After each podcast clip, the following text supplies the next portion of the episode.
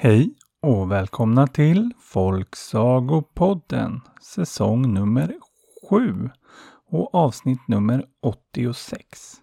Jag heter som vanligt Jack och det är jag som kommer att berätta lite sagor för er här idag. Och temat för säsongens första avsnitt det är olyckliga slut. Ja, för det mesta är vi ju vana vid att sagor slutar just lyckligt. Ja, så levde de lyckliga i alla sina dagar och så vidare. Men så är ju inte fallet med alla sagor. Och idag har jag alltså hittat några sagor där det inte slutar så bra. Vilket kanske känns som en spoiler. Och delvis är det väl det, men jag säger ju inte vem eller vilka det slutar dåligt för. Men det kanske också är bra att vara redo på att det kanske inte kommer gå så bra för de som är huvudpersoner i sagorna idag. Och vi drar väl igång. Här kommer den första sagan. Som heter Den förtrollade stenblomman.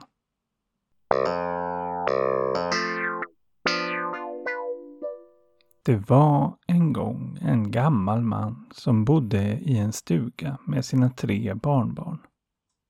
Den gamle mannen var fattig och varje dag var han tvungen att ge sig ut med sina 3 barnbarn och jaga för att få mat. Men de hade ändå ett bra liv. Och varje kväll brukade farfadern underhålla sina 3 barnbarn genom att berätta sagor för dem. Och han var en fantastisk sagoberättare. Han kunde berätta på ett sätt som gjorde att det kändes alldeles sant det han berättade. Även om det var de mest fantastiska saker. Och en kväll, när de som vanligt hade varit ute och jagat, så berättade farfadern om den mystiska, magiska stenblomman han en gång hade sett. Ja, han brukade berätta sagorna sådär, som att det var han själv som hade upplevt dem. Och oftast tänkte hans barnbarn att han bara hittade på, men tyckte att de var spännande ändå. Men det var någonting med sättet som han berättade just om den här stenblomman, som fick hans äldsta barnbarn, Sigfrid, att känna att den här sagan kanske ändå var alldeles sann. Hans farfar beskrev den magiska stenblomman på ett så fantastiskt sätt att Sigfrid kände att han bara måste se den med egna ögon. Och han lyssnade helt förtrollad på hela sagan. Och när hans båda bröder hade somnat låg Sigfrid vaken och funderade över stenblomman och vart den kunde finnas någonstans. Ja, han blev helt uppslukad av den där stenblomman. Så dagen efter så var han inte alls uppmärksam under jakten och inte dagen efter heller. Han bara fortsatte att fundera på den där stenblomman och vad den kunde vara. Så på 3:e dagen följde han inte ens med ut och jagade. Han hade istället bestämt sig för att leta efter stenblomman. Genom sin farfars berättelse kunde han ungefär förstå vart den borde finnas. Och han gav sig iväg tidigt på morgonen när de andra gav sig iväg för att jaga. Och han fortsatte hela långa dagen, ända tills det blev mörkt. Men han hade fortfarande inte hittat någonting. Och till slut så stannade han upp och undrade om han ändå inte hade blivit lurad av sin farfars berättelse. Kanske var hans farfar så bra på att berätta att han hade trott på det, fast det var påhitt alltihopa. Och nu var han här, mitt ute i ingenstans, och det var kolmörkt. Så dum jag har varit, tänkte Sigfrid och skulle just vända för att gå hemåt igen.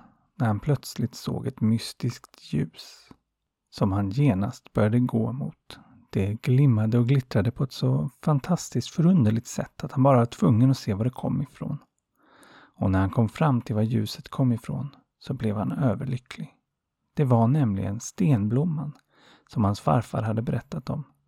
Men den var ännu vackrare än i berättelsen. Och Sigfrid, han blev alldeles förtrollad. Och nästan som förstenad själv bara av att titta på den vackra blomman. Men så plötsligt öppnade blomman upp sig och någon började kliva ut ur den och då vaknade Sigfrid upp ur sin förtrollning och gömde sig fort bakom några buskar. Han visste ju faktiskt inte så mycket om den här stenblomman och den som kom ut kunde ju vara farlig. Men det Sigfrid fick se, det var den vackraste flicka han någonsin hade sett. Och hon klev ut ur stenblomman och sträckte på sig som att hon hade varit där inne väldigt, väldigt länge. Och Sigfrid han kunde inte se sig mätt på henne. Men så plötsligt, när han blinkade, så var hon och stenblomman spårlöst försvunna. Och han var själv där ute, mitt ute i skogen, i mörkret. Och han förstod att han måste skynda sig hem till sin farfar och sina bröder, som säkert var väldigt oroliga. Så han begav sig tillbaka genom mörkret och kom inte hem förrän tidigt i gryningen nästa morgon. Och hans farfar och bröder var verkligen väldigt, väldigt oroliga. Och Sigfrid ville be om ursäkt, men han hade svårt att mena det helt och hållet. För han var så glad och förtrollad över vad han hade sett där i skogen med den magiska stenblomman. Och dagarna gick och Sigfrid kunde inte glömma vad han hade sett och var återigen slarvig på jakten och ville inte följa med, och hans bröder tyckte att han började bli lat. Men hans farfar lät honom hållas. Kanske för att han anade vad Sigfrid hade hittat där ute i skogen. Och Sigfrid kunde verkligen inte glömma den vackra stenblomman och den ännu vackrare flickan. Så efter några dagar stannade han återigen hemma när de andra gav sig ut för att jaga. För att återigen leta upp platsen där han sett den vackra flickan och stenblomman. Och han fick igen leta länge. Och det var mörkt när han äntligen kom fram. Men där var stenblomman igen. Och den lös igen, öppnade sig igen, och utan att riktigt förstå varför så gömde sig Sigfrid igen. Men det hade han inte behövt göra. För så fort den vackra flickan kommit ut ur stenen så ropade hon: "Sigfrid, du kan komma fram om du vill. I 1000 år har jag varit inne i min stenblomma, men nu är jag redo att komma fram. Många andra har letat efter mig förut, men de har jag förvandlat till stenar. Men du, Sigfrid, du kan få prata med mig igen. Om du lyckas hugga fram en stenblomma lika vacker som den som jag finns i. Du har 3 år på dig.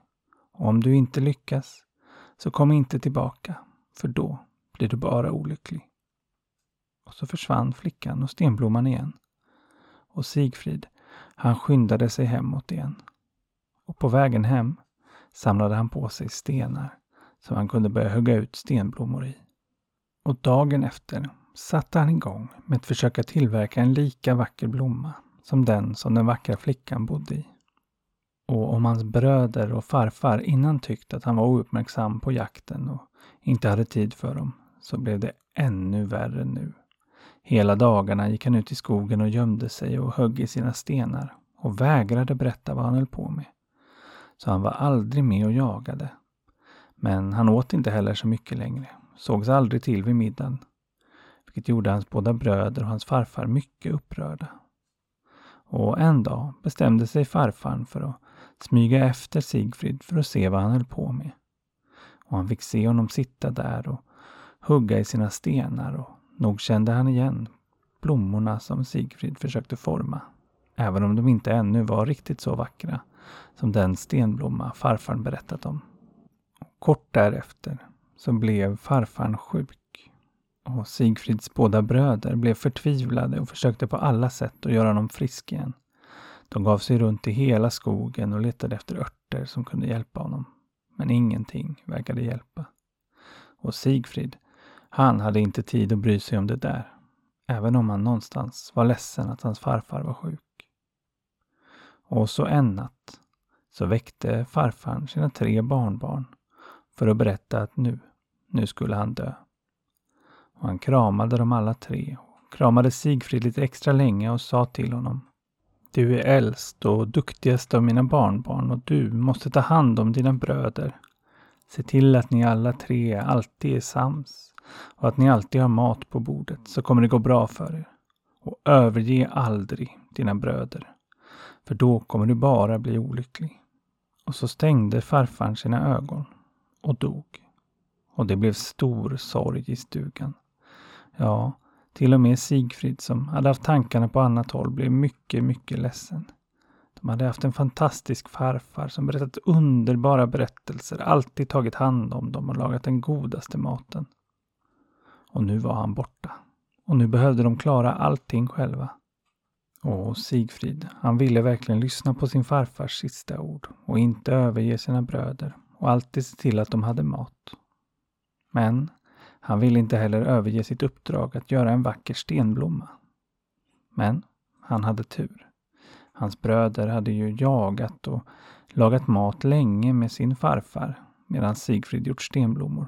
så de kunde i princip ta hand om sig själva. Så dagarna fortsatte med att bröderna var ute och jagade och Sigfrid högg ut sina stenblommor. Och så fortsatte det, tills 3 år hade gått och Sigfrid hade lyckats göra en stenblomma som var på pricken lik den han hade sett där ute i skogen. Den enda skillnaden var att den inte lös, ja att det inte bodde någon vacker flicka i den. Och nu var Sigfrid överlycklig och begav sig återigen iväg långt, långt in i skogen där han hade sett stenblomman för 3 år sedan. Och där var den igen. Och den vackra flickan klev fram och nu gömde sig inte Sigfrid. Istället steg han fram och visade upp den stenblomma han själv huggit ut. Resultatet av 3 års hårt slit med att hugga stenar. Och flickan tog upp den och tittade noga på den och den var, minsann, lika vacker som den stenblomma hon själv bodde i. Och hon berömde Sigfrid och sa att hon visste att han skulle klara det. Och så blåste hon på hans stenblomma och sa: "Nu finns jag också i din stenblomma. Om du bara lägger den mellan händerna så kommer jag att dyka upp. Och vi kan tala med varandra när du vill." Och Sigfrid blev förstås överlycklig och skyndade sig tillbaka hem till stugan där hans 2 bröder låg och sov. Och han väckte dem och nu berättade han äntligen allting. Om hur han gått ut i skogen för 3 år sedan, om den vackra, vackra flickan i stenblomman och hur han under alla dessa år försökt hugga ut en lika vacker stenblomma. Men hans bröder, som var nyväckta och dessutom inte var så intresserade av vad Sigfrid hade gjort i alla de där åren utan mest irriterade på att han inte hjälpt till med jakten, de vägrade tro på honom. Inte ens när han visade upp sin stenblomma trodde de på honom. Så han gick ut ur stugan, la stenblomman mellan händerna och viskade till den att den vackra flickan skulle komma fram. Och genast började hans stenblomma att lysa och ut klev den vackra flickan. Och Sigfrid tog med henne in i stugan och de båda bröderna. De kunde genast se att allt som Sigfrid hade sagt det var sant. Och de blev också förtrollade av den vackra flickan, men också lite skamsna att en så vacker människa var i deras ganska skitiga och ganska lilla stuga. Och fastän den vackra flickan var väldigt god och trevlig mot de 2 bröderna så blev bröderna inte glada över att Sigfrid hade hittat en så vacker flicka i den magiska stenblomman. Istället så blev de avundsjuka och sura. Och sa inte ens hej då när den vackra flickan kort därefter begav sig iväg tillbaka in i stenen. Ja, för varför skulle han ha en så vacker flicka när de inte hade någon alls? I början hade de saknat Sigfrid när han inte åt med dem för att han var ute och högg i sina stenar. Men nu, när han inte längre högg stenar och ville äta med dem, så vände de istället ryggen åt honom. Eftersom de var avundsjuka på honom och stenflickan. Och Sigfrid, han blev förstås förtvivlad och ledsen. Och först tänkte han att han skulle bege sig därifrån. Men så mindes han vad hans farfar hade sagt till honom alldeles innan han dog. Han kunde inte överge sina bröder. Men han kunde inte heller sluta tänka på den vackra stenblommeflickan. Och han träffade henne ofta genom att lägga stenen i sina händer och låta henne komma fram. Men bara när hans bröder inte såg. Men till slut så räckte det inte för honom att bara träffa henne några korta stunder varje dag. Han ville vara med henne hela tiden. Han ville gifta sig med henne.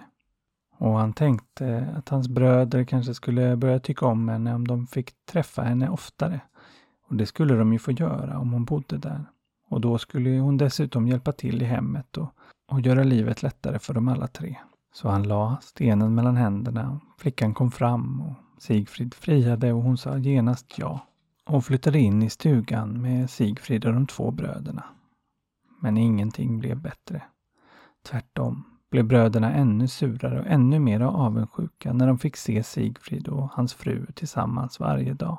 Och det var inte lätt för den stackars stenblommeflickan, som trots det hela tiden försökte vara på sitt bästa humör och bara behandla bröderna väl. Och Sigfrid, han blev olyckligare och olyckligare. Det var svårt för honom att se hans bröder behandla hans älskade fru illa.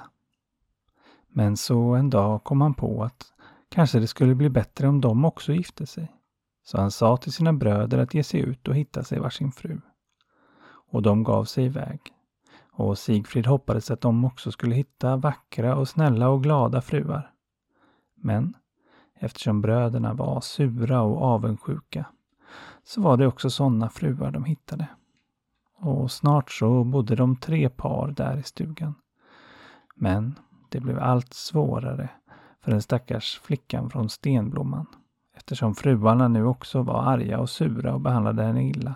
Och situationen blev värre och värre, och till slut stod hon inte ut och sa till Sigfrid att hon behövde ge sig av härifrån, att hon väldigt gärna ville att han följde med, att de kunde bo någon annanstans och leva lyckliga där.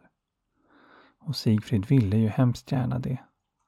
Men han kom också ihåg vad hans farfar hade sagt, att han inte skulle överge sina bröder, då skulle han bli olycklig. Så han bestämde sig för att lyda sin farfar och fick säga till sin älskade fru att hon fick bege sig iväg ensam. Och mycket olyckligt skildes de åt. Men hemma i stugan blev ingenting bättre och Sigfrid blev bara olyckligare och olyckligare och hans bröder var fortfarande arga på honom och deras fruar lika arga. Och till slut så stod inte Sigfrid ut utan tog återigen fram sin stenblomma och la den mellan händerna, men ingenting hände. Hans fru var försvunnen. Och i förtvivlan så begav han sig därifrån och sprang bort till det stället där han först hade sett stenblomman. Men där fanns inte heller någonting. Hans vackra, snälla, goda fru var för evigt försvunnen. Och Sigfrid kände sig så övergiven att han föll ner och dog på just den platsen där den första gången sett stenblomman. Och hemma i stugan, där levde Sigfrids bröder vidare med sina fruar. Och lika övergivna var väl de.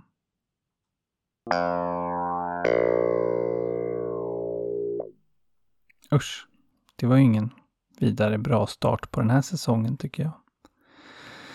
Men alla sagor kan ju inte vara lyckliga. Och det kanske är något man ska lära sig av den här sagan. Jag vet inte. Ja, man skulle ju till exempel kunna lära sig att inte stanna kvar med sin familj om den är dum och elak mot den, utan följa sitt hjärta. Ja, alltså att det som farfar sa inte var sant eller inte var rätt. Eller så kan man tänka att Sigfrid övergav sina bröder redan när han började tänka mer på stenblomman än på dem.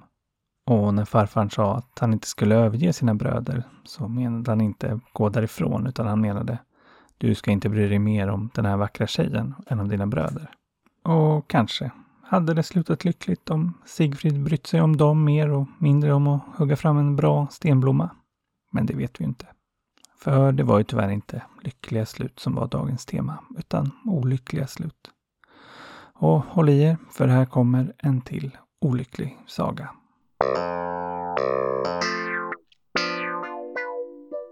Det var en gång en klok gammal man som var så klok att han till och med kunde förstå fåglarnas språk.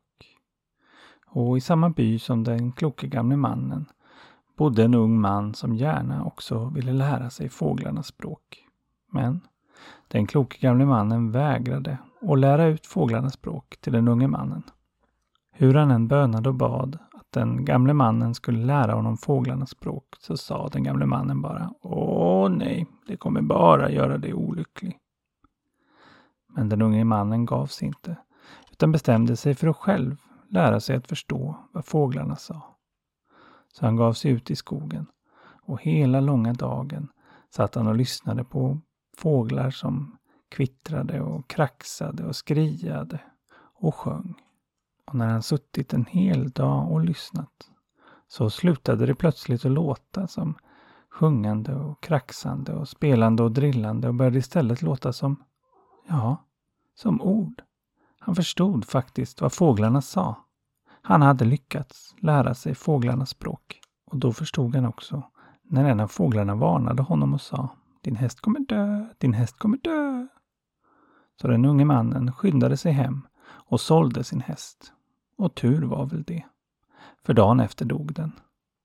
Så den unge mannen begav sig till den gamle mannen och sa att nu har jag minsann själv lärt mig fåglarnas språk. Och jag blev inte alls olycklig, tvärtom lycklig. För en av fåglarna varnade mig för att min häst skulle dö, så jag kunde sälja den och tjäna pengar istället för att ha en död häst. Men den gamle mannen, han skakade bara på huvudet och sa: "Åh, du kommer bara bli olycklig av att kunna fåglarnas språk." Men den unge mannen ville inte lyssna. Och nästa dag gav han sig återigen ut i skogen för att se om fåglarna hade något mer att säga. Och den här gången varnade de honom för att hans hus skulle brinna ner. Så den unge mannen skyndade sig tillbaka in till byn och sålde sitt hus. Och tur var väl det, för redan samma dag så brann huset ner. Men det gjorde inte den unge mannen något. Han hade ju sålt det och tjänat bra med pengar. Så han begav sig återigen till den gamle mannen och sa att jag har inte alls fått någon olycka av att lära mig fåglarnas språk. Tvärtom. Idag varnade de mig för att mitt hus skulle brinna ner så att jag hann sälja det. Och istället för att få ett nedbrunnet hus så fick jag pengar. Men den gamle mannen skakade bara på huvudet igen och sa: "Du kommer bara bli olycklig av att ha lärt dig fåglarnas språk." Men det lyssnade inte den unge mannen på. Och dagen efter begav han sig återigen ut i skogen för att höra vad fåglarna hade att säga. Och han fick återigen en varning. Men den här gången sa de: "Du kommer att dö." Och nu blev den unge mannen förtvivlad. Vad skulle han göra? Han kunde inte sälja sig själv. Så han sprang genast till den gamle mannen för att få råd. "Och snälla hjälp mig", sa han till den gamle mannen. "Fåglarna har sagt att jag kommer att dö. Jag vet inte vad jag ska göra." Och den gamle mannen skakade sorgset på huvudet och sa: "Det var ju det jag sa. Du skulle aldrig ha lärt dig fåglarnas språk. För då hade du aldrig vetat om att din häst skulle dö. Och då skulle din häst ha dött. Och du skulle ha blivit ledsen. Men du hade gått vidare. Men istället så sålde du din häst och din olycka, den växte större. Så ditt hus var tvunget att brinna ner istället. Men du kunde inte låta det ske för att du blev varnad av fåglarna. Och då var din olycka tvungen att låta växa sig större ändå. Och nu kommer du att dö. Och kanske är det bäst att du inte flyr från det. För vem vet vad din olycka skulle växa sig till då."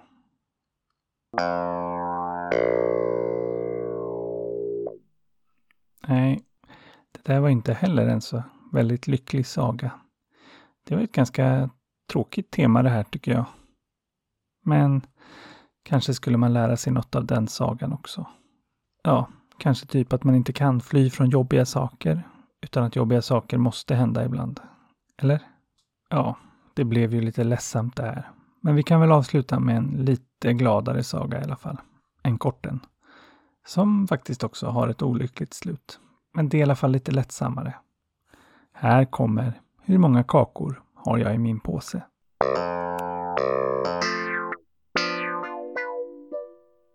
Det var en gång en man som hade varit nere på marknaden och köpt kakor.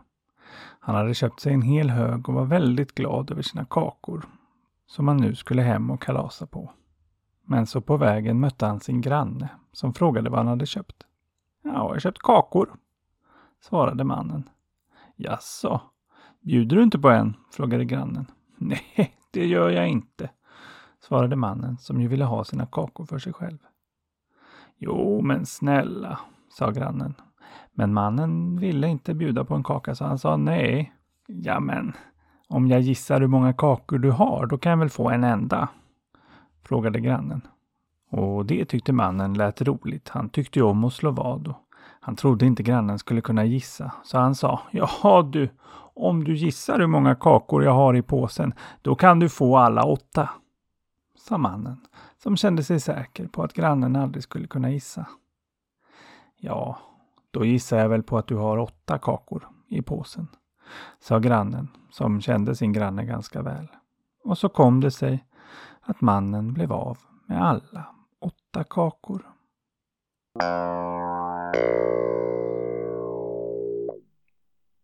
Ja, vilken stackare som blev av med alla sina kakor. Men nog kunde man lära sig något av den sagan också. Men vad? Ja, det vet jag inte riktigt. Ja, då var vi igång igen. Och en sak som man kan komma ihåg, som inte gäller sagor, för där kan det tydligen vara olyckliga slut, men som väl borde gälla livet, det är att om det inte är ett lyckligt slut, då är det för att du inte är framme vid slutet än. Ja, Tänk på det hörni, till nästa vecka.